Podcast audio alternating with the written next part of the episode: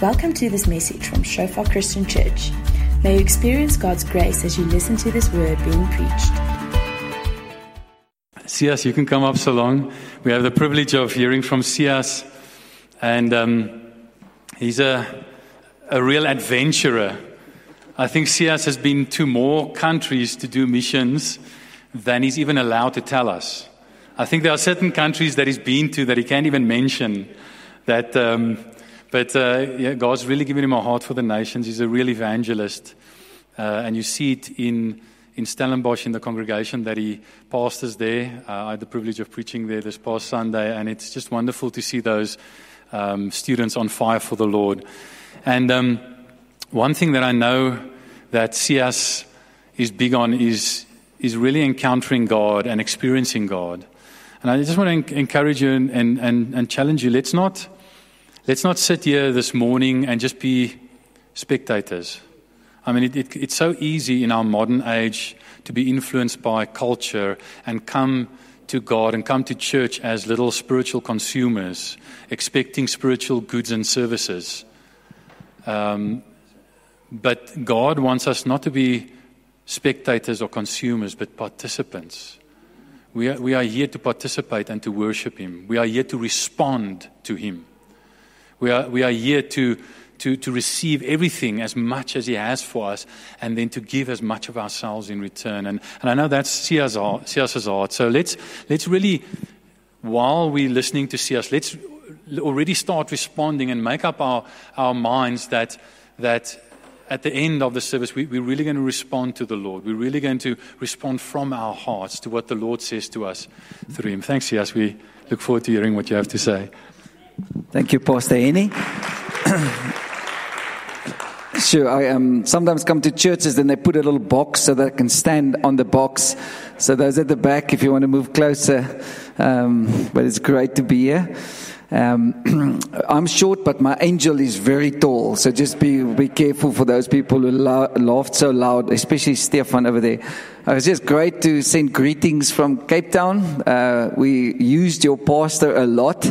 I gave him all the difficult questions to come and uh, you know talk to at, with the students. It was actually amazing. Uh, so thanks, Henny. Thanks for borrowing him for a week for, for us there, as we did a lot of G- Jesus Week, and so many people got saved and just connected to the Lord. A lot of young people, and it's just great to see some old faces, some new faces.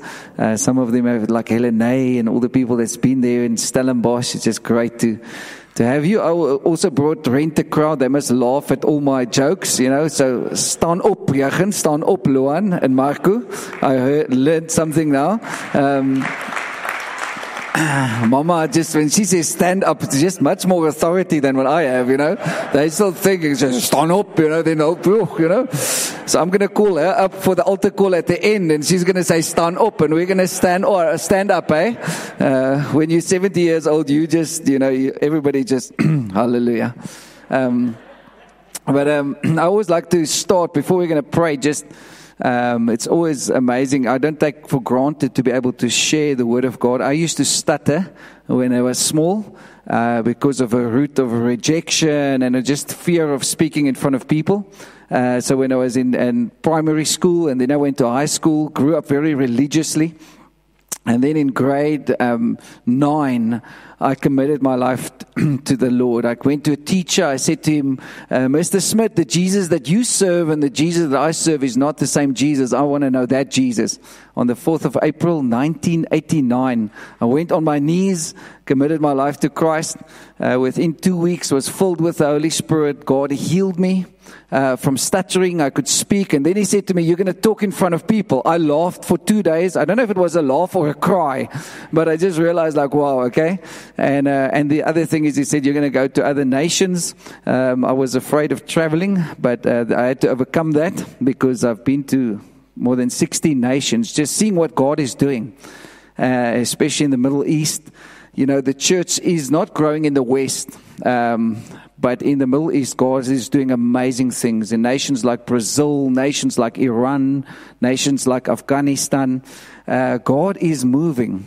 Uh, his glory is covering the, the earth like the waters is covering the sea. And so I want to encourage us this morning to open up our hearts as we're going to talk about Behold the Lamb. Something very simple, but something I felt this week. I just woke up with this, these words to come and encourage us. So let's pray. Lord, we want to see you for who you are this morning. Lord, we want to behold you. Lord, open up the eyes of our understanding so that we can know you, Lord know the power of your resurrection, know the fellowship of your sufferings, but also know you intimately. We are here to know you, Lord. And we cannot do it without the help of your Spirit. And so, Holy Spirit, we just consecrate our eyes, our ears, our mouths, our lives to you. And we say, Let your kingdom come. You are high and lifted up. Lord, the angels are singing, Holy, holy, holy is the Lord God Almighty, the one who was and who is and who is to come. And so, Lord, take our hearts, take our lives as we consecrate it to you this morning in Jesus' name. Amen. I want to jump straight into it in John chapter 1, verse 29. There's um, John the Baptist uh, he comes walking up and Jesus is there and it's the start of sort of the, the gospel. And it's so amazing what he says. He says, the next day John saw Jesus coming toward him and said, behold, it's an exclamation mark. So that's how we should read scripture. Okay. Behold. Okay. So it wasn't like behold. It wasn't a silent thing. The Lamb of God who takes away the sin of the world.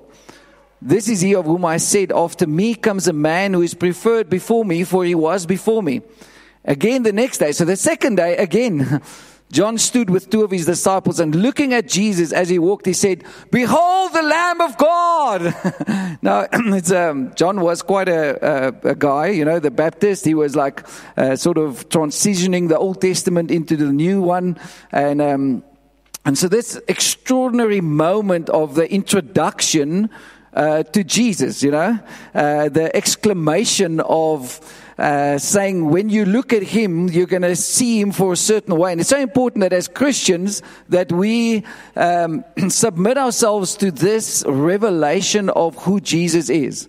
There's a lot of people with a prosperity gospel that's looking to the one who blesses us, or the one who needs peace, or looking for peace, or the one who needs healing, maybe, or looking to the to the healer. But but primary uh, focus of Christ in, in the New Testament, starting and right to the book of Revelation, is the Lamb of God that was slain before the foundation of the earth, the one who was and who is and who is to come.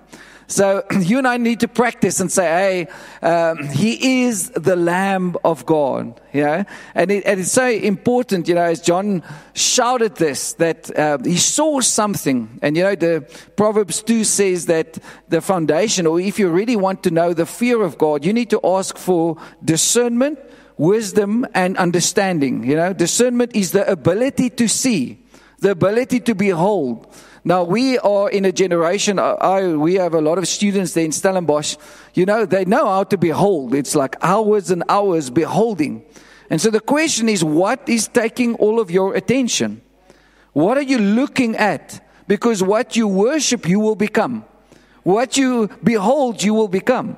It is so important that you and I realize that, you know, there's a lie going on that says actually maybe God is boring, maybe God is just this old man with a stick up there. But the Bible talks about the beauty of his holiness. The beauty, will you say that? The beauty of his holiness. God is beautiful. It's like, you know, the, the, the biggest word you will say in eternity is wow. Would you agree with me? Who agrees with me? Say that word wow. Raise your hand. Wow, wow. No, you're all wrong. Doctrinally, it is Jesus. That's the word we're going to say the most. But the second word we're going to say is wow. Amen. Okay. I always catch people out on that one. But so, wow. Just, just practice it. Just say wow. Okay. Because we're going to say that in heaven for millions of years and you're not going to get bored. The angels doesn't get bored about saying holy, holy, holy. Worthy, worthy, worthy is the Lamb. But we lose our focus because sometimes the voices or what we see in our circumstances or what we see from our past, you know, there's a, there's a lot of stuff that would veil us not to see who He is. And that's why John, when he introduces Jesus, he says, Behold, look, look carefully, Because there's a lot of people that are going to say other things about this Jesus. Some are going to say he's Elijah. Some are going to say even he's John the Baptist. Some are going to say a lot of things about him. But what do you say when you see him? And so uh, we are very distracted as people in the West because we are so busy. And we don't, we're not present with God. Many times we're not even present with each other. So what we do is we sit at the table and we eat lunch or dinner together, but we don't, we, we don't know what it means to be present. And so you need to learn to be present with God. You know, I was, um, a story that changed my life was one day at, at church, and uh, we, the church in Stellenbosch, we went through quite a bit of a crisis, and it was just, I, I really felt like I'm sitting in a little ship, and there's 20 holes in the ship, and I've got 10 fingers to try and, you know, uh, put it into those 20 holes, you know. So this thing was sinking, and it was sinking fast, you know. And uh, the church was going through a massive crisis, and so I'm standing there, and I feel like I've I've got 20 bags of cement on my shoulders. Now I need to go and tell the people, find hope in Jesus. You know, He loves you. And you think like, oh, this, this thing is going to sink, you know. And um, so I'm standing in front and people are worshiping like we worship this morning. And I'm sort of like trying to psych myself up. And a little nine year old boy comes and he sort of tugs here at my uh, trousers and he's just, and he says, um, Uncle, why are you worrying so much? And I'm thinking, oh, here comes the word of the Lord. You know? he says, there's lots of bags of cement. He was speaking in Afrikaans on your shoulders. You know, I'm thinking like, oh, you know, the Lord is speaking. Now that's just before I need to go and preach, you know. And then he says, Uncle, why do you worry so much? He asked me a second time. He says, because do you know what happened when I walked into the door of the church this morning? Is somebody greeted me. And I sort of walked past and, and I stopped and I looked and I saw that he's got bare feet. Then I realized, but there's holes in his feet. And then I looked at his hands and I saw there were holes through his hands. And it was Jesus that greeted me at church. Did you greet him? So I fell on my face and I just wept. Because I realized I even came to church, but I didn't recognize that Jesus was there. Took a little nine year old boy to say, Hey, Pastor, what are you looking at? Because sometimes we do get overwhelmed by our circumstances. Sometimes there's pain in our body and we're so drawn down, but but that's where we have to behold. That's where we have to say, I, I, I take my eyes off the people around me, the things around me, the distractions. I want to behold, behold the Lamb. And so it's so beautiful to behold means to gaze upon, to stare, to observe, to seek, to look upon something intently. Sure. You know, I, I can't see very far without these glasses. So if I if I have it, you know, and I'm a bit colorblind. So if you have a red thing somewhere there in the green pastures, I just can't see. Then I really need to like focus, you know. But sometimes it takes takes some focus to intently observe, to intently look. Because God isn't like just going to flash himself to us. He's not just going to like jump in front of the road when you are distracted. And that's why he says he speaks to us even in mysteries, and it's an invitation to come closer. He says, Behold. It's amazing. Lots of other people looked at Jesus in different ways. They wanted him to overthrow the Roman Empire, they wanted him to do a lot of things. You know, can I tell you a story? Just raise your hand if I can tell you some testimonies. Okay, one, two, three, four, five, six. Okay, lots of testimonies. We're going to go for them. But so I have a friend in uh, who ministers in Afghanistan, and in Af- Afghanistan is the fastest growing church in the world. And, uh, but everything is very secretive, and that's why we need to pray for what is happening there. And through Shofar and a lot of churches that we could get some people out in the past couple of weeks. Just yesterday, they got out another family. Because there you don't know, you have, you don't know who's, who's the people under you. There's just, you'll know a couple of Christians uh, for the sake of persecution. Uh, and so most of their training would happen in caves, in, in darkness, complete darkness. So when you go into the training, you don't know who you're going to train. Uh, because if they catch you, you won't be able to say, well, that guy and that guy and that guy, for the sake of persecution, uh, you'll train them in darkness, you know? And so one day they had a massive crisis because there's about 14 of them sitting in this cave in darkness. It's the second day and they, they're training and teaching on the Holy Spirit and the infilling of the Holy Spirit. And so they start to pray for the guys and, and there were some ladies as well. So came to the last guy, lay hands on him and uh, said, be filled with the Holy Spirit because they wanted to know the Holy Spirit. All the teaching was on it. And the next moment, the guy in the cave started to glow like Moses his face shone. So they had a ma- major crisis because now they know who was there, you know. so I was thinking like, wow, it's a different kind of training, you know. But you know, as we have church even today, 20 people would die for their faith. 20 people would physically lay down their life for Jesus. The question is, what is your Christianity costing you? What is it costing you? What's it costing me? But if we're consumers and we love our comfort zones and we're just like, hey, Lord, come and bless me, you never have the opportunity to partake, to behold the Lamb of God. Then it's always going to be just like something you do. But God says, Come, I want to know you. Come closer. So to gaze upon, to stare, to look upon. I want, I want us to go to a scripture in Isaiah chapter 53. Are you, are you still with me? Okay, Isaiah chapter 53, verse 4 to 7. And this is, this is so amazing. If you, if you struggle to believe in God, then just go and study Old Testament prophecies concerning Jesus. there were more than 300 prophecies that told us who Jesus would be and the coming Messiah. Now, Isaiah 53 is one of those beautiful prophecies, you know, 700 years before Jesus lived. Isaiah prophesied.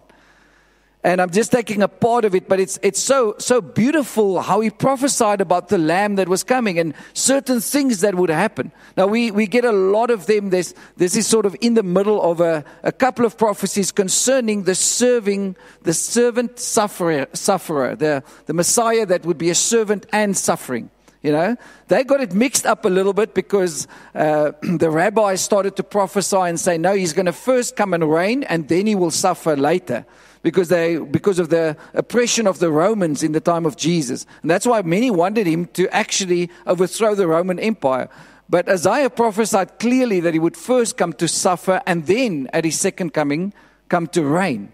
And that's the hope that we have about this Lamb of God, you know. And so in Isaiah 53, verse 4, surely he has borne our griefs and carried our sorrows. Yet we esteemed him stricken, smitten by God, and afflicted. But he was wounded for our transgression. He was bruised for our iniquities. He was crushed for our iniquities. The chastisement for our peace was upon him, and by his stripes we are healed. All we, like sheep, have gone astray. We have turned everyone to his own way, and the Lord has laid on him the iniquity of us all. He was oppressed and he was afflicted, yet he opened not his mouth. He was led as a lamb to the slaughter, and as a sheep before its shearers is silent, so he opened not his mouth. What, what, what a prophecy! he was crushed, he was bruised, he was, he took all of our weights and cement bags and everything on his shoulders so that you and I can be healed by the stripes of Jesus. Do you know that, that what that stripes was like? Just hitting his back with, you know, open with those lashes of just iron pulling off and out his flesh. You know, I, I don't think we, we, you know, the whole, the whole idea of, of the crucifixion, you know, the excruciating pain is out of the cross. That's where we get that word from. And, and so the revelation of God to mankind starts with this suffering servant. The one, you know, and if you want to go and read it, go read Philippians chapter 2. It's beautiful. It says he, he made himself of no reputation and he humbled himself even to the point of death. You know, we serve the most amazing God, leaving that place of worship to come and serve sinners like you and me and then take our place. Is, isn't that crazy? Now, what begins to happen in our lives is we become professional Christians. Yeah? We, we become like, yeah, yeah, yeah, you know, I, I sang about the cross 20 years ago. But the more you get to know God, the more the greater the revelation of the cross. And you realize, like, wow, everything centers around what Jesus did on the cross. Everything after that explains what he did on the cross. Everything in the Old Testament points towards that one moment when he says, It is finished.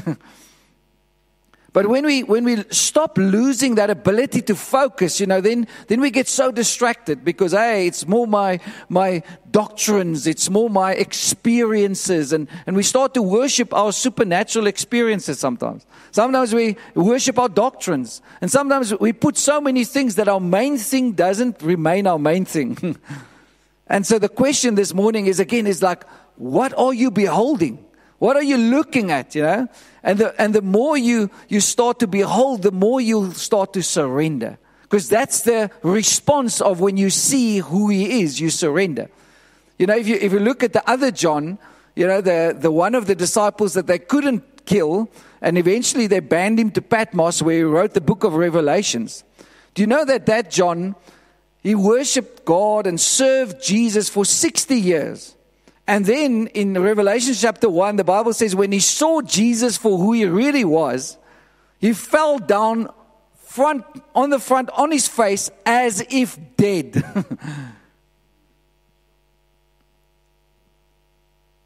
so so how are you going to look at Jesus 60 years from now or at the end of your life? He served Jesus for around about 60 years since he met him as a young disciple. And when he really saw him for who he was, he felt like, like he was like dead. you know, the Bible doesn't like just say, say little words. You know, he fell on his face like dead. You know, have you seen a dead person? They, they, it looks like they don't breathe anymore. There's nothing left in them, you know. You know, and that's why Scripture even tells us, hey, you know, deny yourself, die to self, you know. Uh, I think there's too many Christians that are not dead yet because there's too many opinions flying around, you know. too many people have too many opinions and criticism and negative stuff, but, but you're supposed to be dead. Hey? A dead corpse doesn't speak, doesn't really even have an opinion. Sure.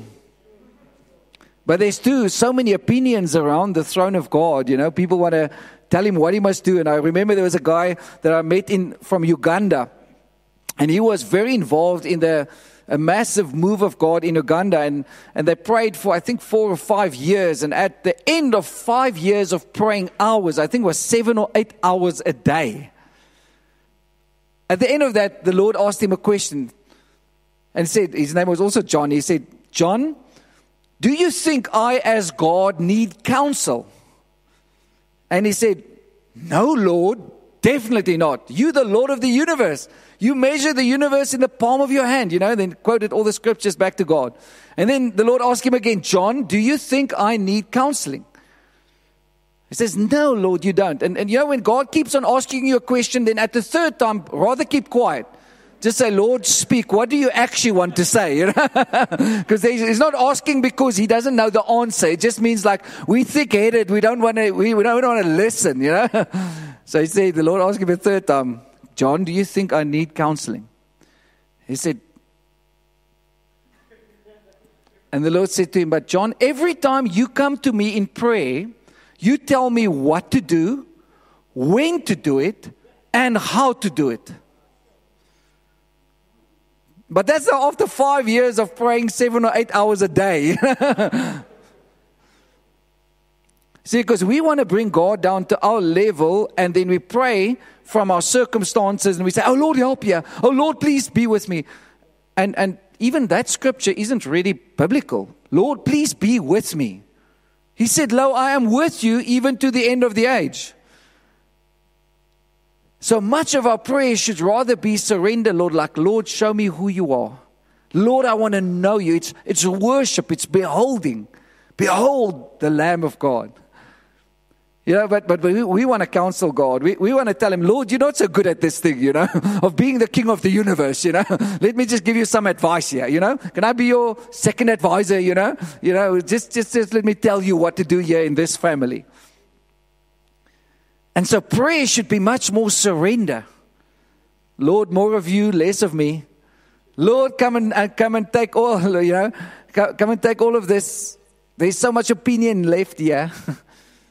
but Lord, I want to I want to know you. And I, I want to just say to somebody here, because you believe the lie that God is boring. He's not boring.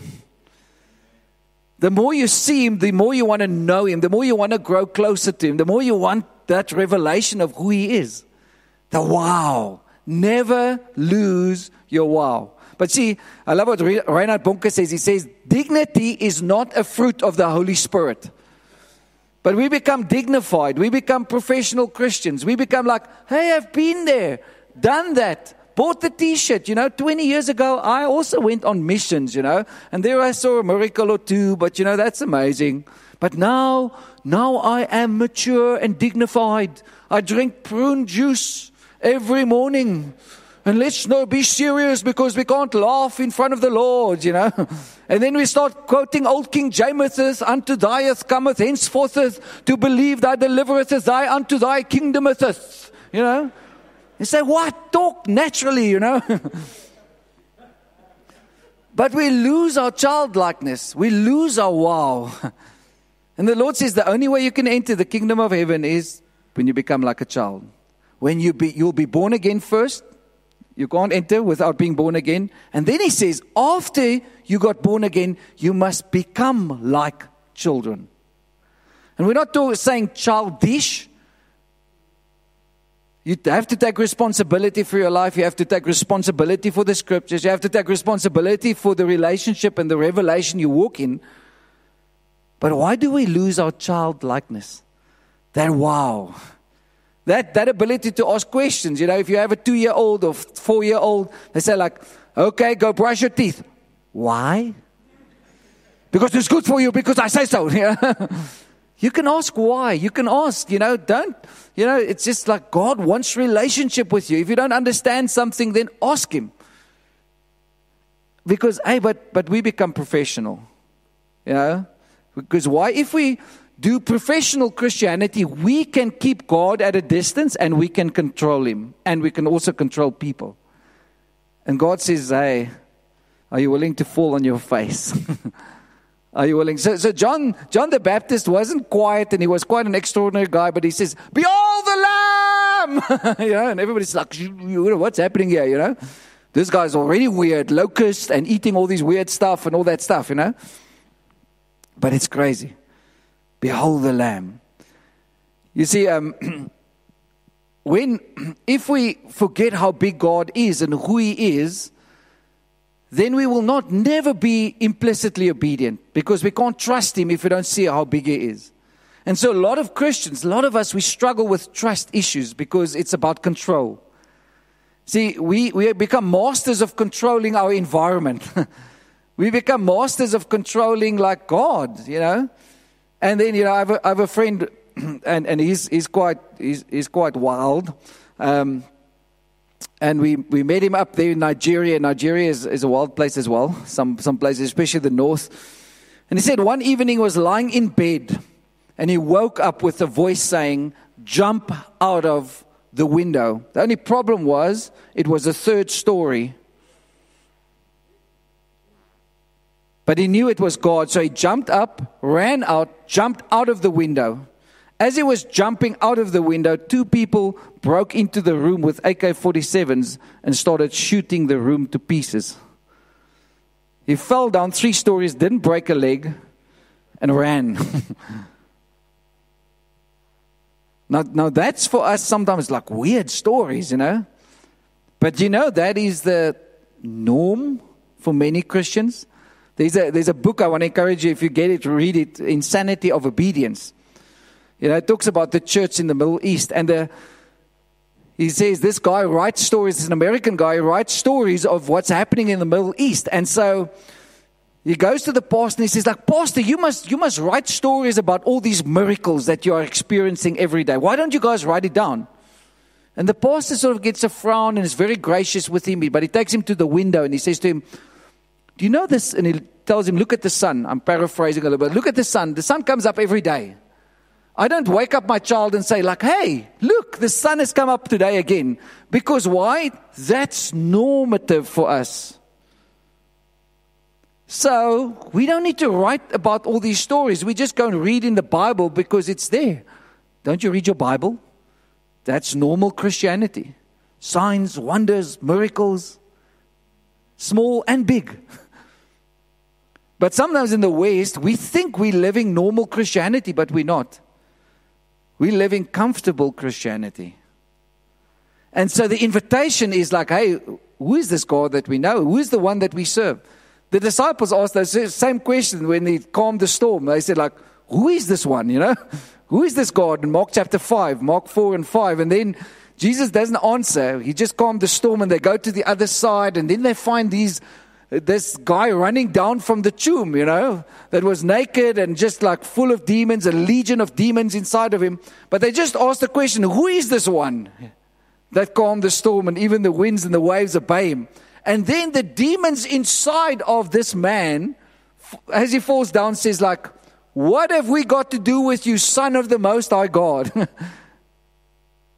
because the demons know who he is.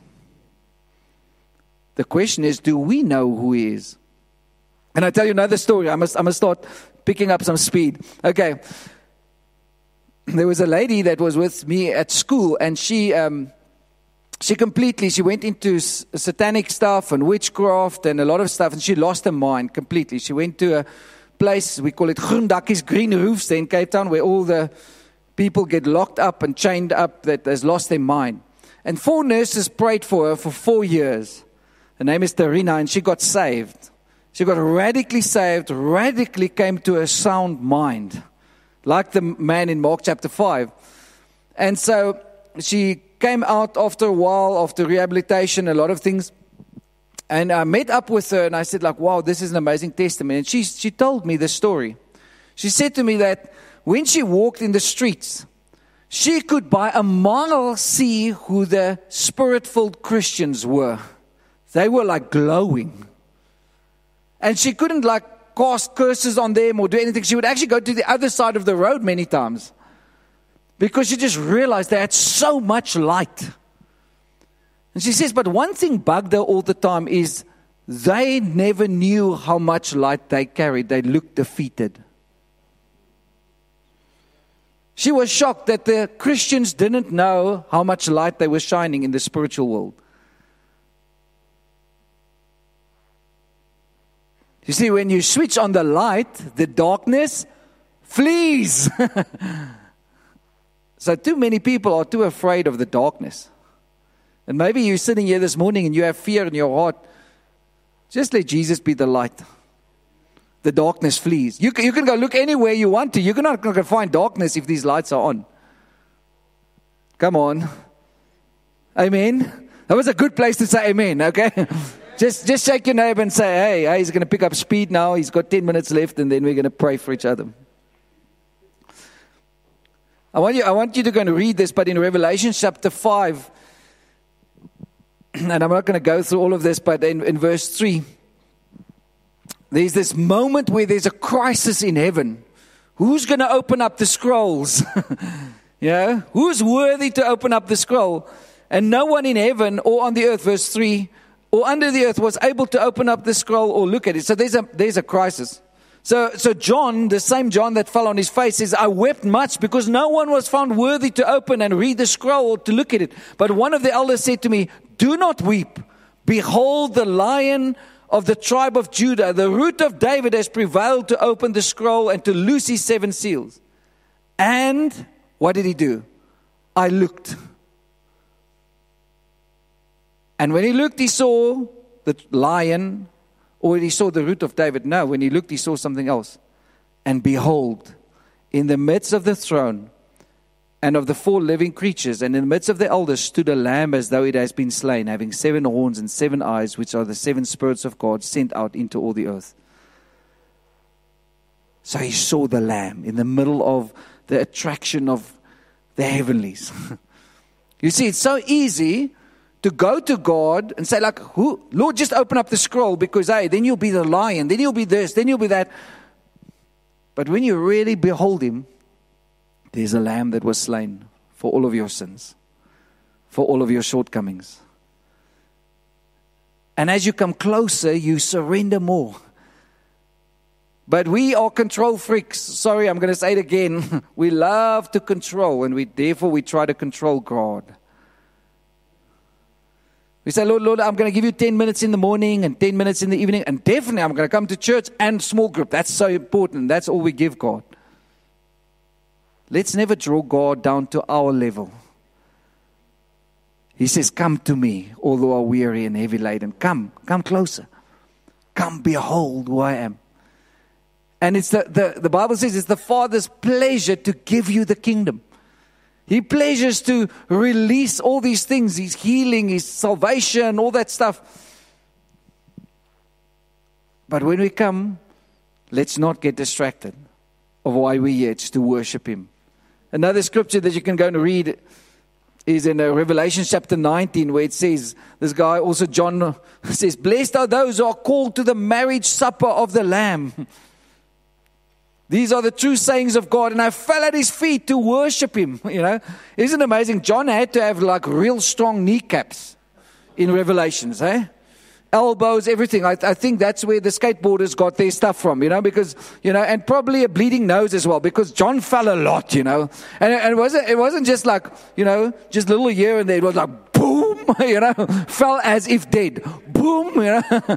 I'm going to end with the, with the last story. There's a, there's a pastor um, that I know from from uh, Malawi, and he used to uh, pray. He was earnestly looking for God to speak to him audibly. Okay, how many of you would like God to speak to you audibly one day? Or oh, lower your hand quickly uh, because you're going to think about this after. so he was praying for many years. Say, God, speak to me audibly. Uh, and um, and then one day God spoke. Yeah, and God said to him, Henry, it's his name. That's all God said. Henry. And he says he just fell flat on his face. Boom. Yeah. Um, the, and then God spoke again, very profound words. Word. Henry. the second time, know. And he says it felt like lightning going through his whole body. Like he was just putting his fingers into an electricity box. you know. Then he passed out, you know. And uh, God spoke to him another time, just said his word, his name, you know. Uh, he was unconscious, I think, uh, unconscious for four or five days. His, his wife and everybody had to drag him onto the bed. He just lied there, passed out for many days. Many people came to visit and they got healed instantly as they just walked into the room. They just got healed. They just got delivered. But he was just lying there, you know. After four or five days, he stood up and he said, um, Lord, thank you for speaking to me audibly, but never do it again. because he realized, like, wow, you must be careful what you ask for, you know. and the reason I'm telling that story is because we make God very small. We, we try to make him a, a South African God, or we try to make him a cultural God, and, and he cannot be boxed in. He's outside of time. He's outside of our even cognitive abilities, our ability to try to think of how big he is, because that's why you're going to, for millions of millions of years, just say, Wow, wow, behold the Lamb. Yeah, but we harden our hearts. We get hurt sometimes because of relationships. We become professional Christians many times. We just go on through the motion many times. And then we forget the ability to behold. We do exactly the same in our marriages. We do it with our kids. We do it with the people around us. And so, so when you come to God and you say, God, show me who you are, then you have to rid yourself of your own identity and take up the righteousness of Christ. Because you can only come to Him through who Christ is. And there's this beggar sitting at the street, you know, on, on this road as Jesus is walking up to Jerusalem and he's crying out, and everybody says, Be quiet. But you know, that beggar had to take off his jacket, and that jacket represented his finances, his money, because he was known by the fact if you wore a specific jacket, people would give to you as they go up to Jerusalem to worship. They had to give alms to the people sitting next to the road. So he had to let go of a lot of his own securities and insecurities. And everybody said to him, Be quiet, be quiet. Jesus is, hasn't got time for you. but the disciples eventually brought him. It says, like, and then Jesus, when he stands in front of him, says, What do you want me to do for you? Isn't that amazing? Everybody knew he was blind. But Jesus still asked him, What do you want me to do for you? He says, Lord, that I can see. Maybe today it's not natural, but it's a spiritual sight that you need. Maybe you're just going through the motions, and the invitation today is Behold the Lamb. He's a God of miracles. I've seen God raise people from the dead. I was more shocked than anybody else. I try to convince the dead guy that he's not alive, you know? because most of the times when Jesus moves, then you know what? You're the most shocked. I've seen Jesus open up ears, people that were born deaf, born blind, 20 years later. He just did it like this. I'm more shocked. I think like, whoa, you know?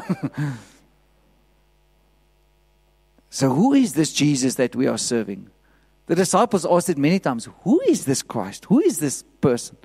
But there's also a time when he comes to you and says, But who do you say that I am?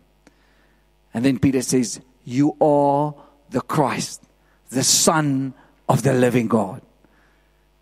And you know what Jesus says? He says, Blessed are you, Simon Barjona, because flesh and blood has not revealed this to you. It's not through your own effort. It's not through you trying to be a nice Christian, but my Father in heaven and he will give you the keys of the kingdom of heaven, and the gates of Hades shall not prevail against it. It's when we walk in revelation knowledge of who he is. And so the invitation is who is Jesus to you? Who's the Father to you today? Will you stand with me today as we're going to just take a moment to pray and and just consecrate ourselves because like I said sometimes we become professional Christians. Yeah, but you know, I've been here in the church. I'm, a, I'm like a pastor in the church. I'm, I'm like a, you know, I'm, I'm like a head bishop elder here in Shofar, Johannesburg, you know. The people actually kiss my ring already, you know. it's just amazing with how much nonsense we can keep ourselves busy with, eh? Status and stuff. And sorry, your name is not going to be mentioned in heaven my name is not going to be mentioned in heaven. Shofar's name is not going to be mentioned in heaven. There's going to be no orange flags in heaven. There's not going to be like a door. Oh, this is the orange flag people, you know. Oh, and there goes the noisy Nigerians. Oh, let's go with them. You know? Oh no, those are those like. There's going to be no cultural flags. There's going to be no racial flags. There's going to be no names except one name. And we need to practice that that name is on our lips now. Behold the Lamb of God. Jesus, Jesus. No other name. No other name worthy to be praised. No other name written on our hearts but His name. There's an old song, any, I don't know if you heard that song, you know, His name is like honey to my lips. How does it go? His name is like, what's the next part? like water to my soul. Jesus. Sure, that, you know, you must be at your age, not mine, but in any case, hallelujah, okay? That's your name is like honey to my lips, like water to my soul. Jesus. So the invitation this morning is like if you're standing in front of Him, do you have eyes only for Him? In the Middle Eastern church, they all talk about the one who has fire in his eyes. The man with the white robe that has fire in his eyes. And he's most probably not like the little pictures we see of a white Jesus. I think he was actually more dark skinned than white in any case. So, so let's just forget about cultural stuff. But have you looked into his eyes? Have you looked into his eyes, the one who has fire in his eyes? That's what John talks about all the time. The one who has fire in his eyes. It's attractive, it burns away all sin. But it talks about love. He is love. He doesn't do loving things, He is love. So, will you close your eyes for a moment? I'm going to ask you today. I'm just coming here throwing a bomb here and just say, Hallelujah. But I want you to respond. And not on your terms, on His terms. So today, if you all have a hardened heart, today, if you're here and you do not know Jesus, today, if you've become a professional Christian, you're just going through the motions, You've, you've, you have experienced Him 10 years ago or 20 years ago, maybe in worship or here and there, but He's not the lover of your soul. Then this isn't condemnation. We repented, we come to Him, we say, Lord, I repent of distraction. I've allowed the devil to lie to me, the father of lies. But I want to come to the father of truth. So I want to invite you today to again renew your vows to Jesus. renew those words like we do in our marriages many times. Say, Lord, help me to for, for remember, not to forget. So if that's you today, I want you to raise your hand right where you're on. Just say, I want to pray that prayer. Because it's, it's not about fancy stuff. It's not about fancy psych up music. It's not about, it's about you and Jesus. And today just wants to freshen and release a fragrance. Some of you have been hurt. Some of you have been challenged and have been offended. And some of you have gone through everything that life can throw at you. But that Jesus is still the same. He is faithful and true. Faithful and true. Even when we're unfaithful, He remains faithful. So I'm going to ask you to come. If you've raised your hand, this is going to be a bold step because maybe even a small group leader, it doesn't matter. We all need to renew our vows. we all need to say, hey, wife, I love you. Not because you said it 20 years ago. You have to say it every day, Daini. Every day. So if you raise your hand, I'm going to ask you just to come to the front and we're going to just sing a worship song together as we just come to Him. And if you come to Him for the first time, then I want you to say yes to that. Say yes to Jesus. And maybe you can just all line up, or if you want to kneel, you can kneel. We're going to, we're gonna just take a moment.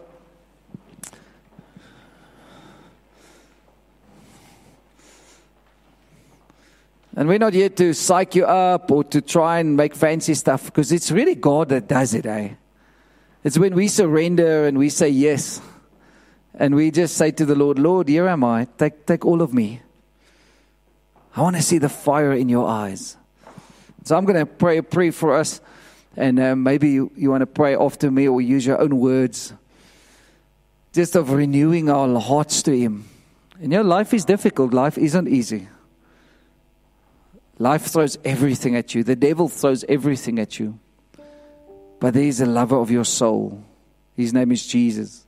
There's a lamb that was slain for your sins, for your weights, for the bags of cement on your heart, on your shoulders. And He's the healer. He's the one who restores.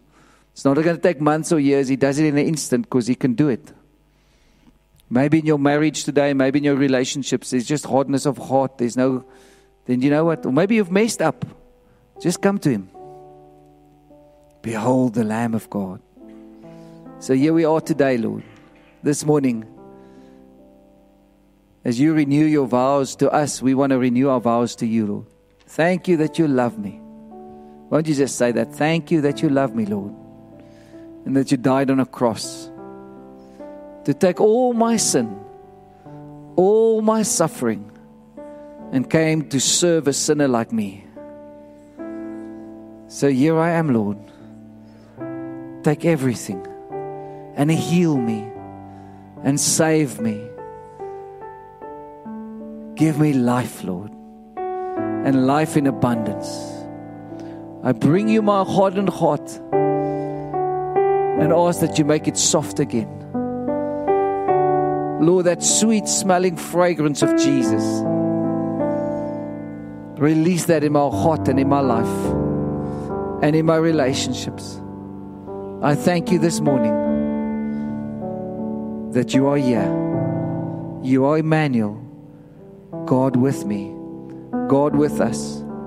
And I thank you that your blood speaks and witnesses of the finished work of your love. I thank you for the cross. And today again, I put on the helmet of salvation. The joy of my salvation, Lord. I thank you for your joy in my heart. I thank you for your peace in my life. I come to surrender control. Come and take all of me, Lord, as a worship song to you. More than what I sing, it's my heart today, Lord, that I bring to you. Here I am, Lord. Here I am to worship. Take all of me. Take all of my past. Take all of my fears, all of my failures, and use it for your glory. Thank you, Lord. Thank you, Lord, that you love me.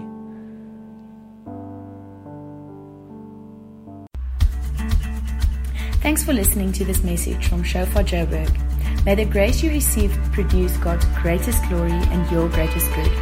For more information and sermons, please visit our website at www.shofar.joburg.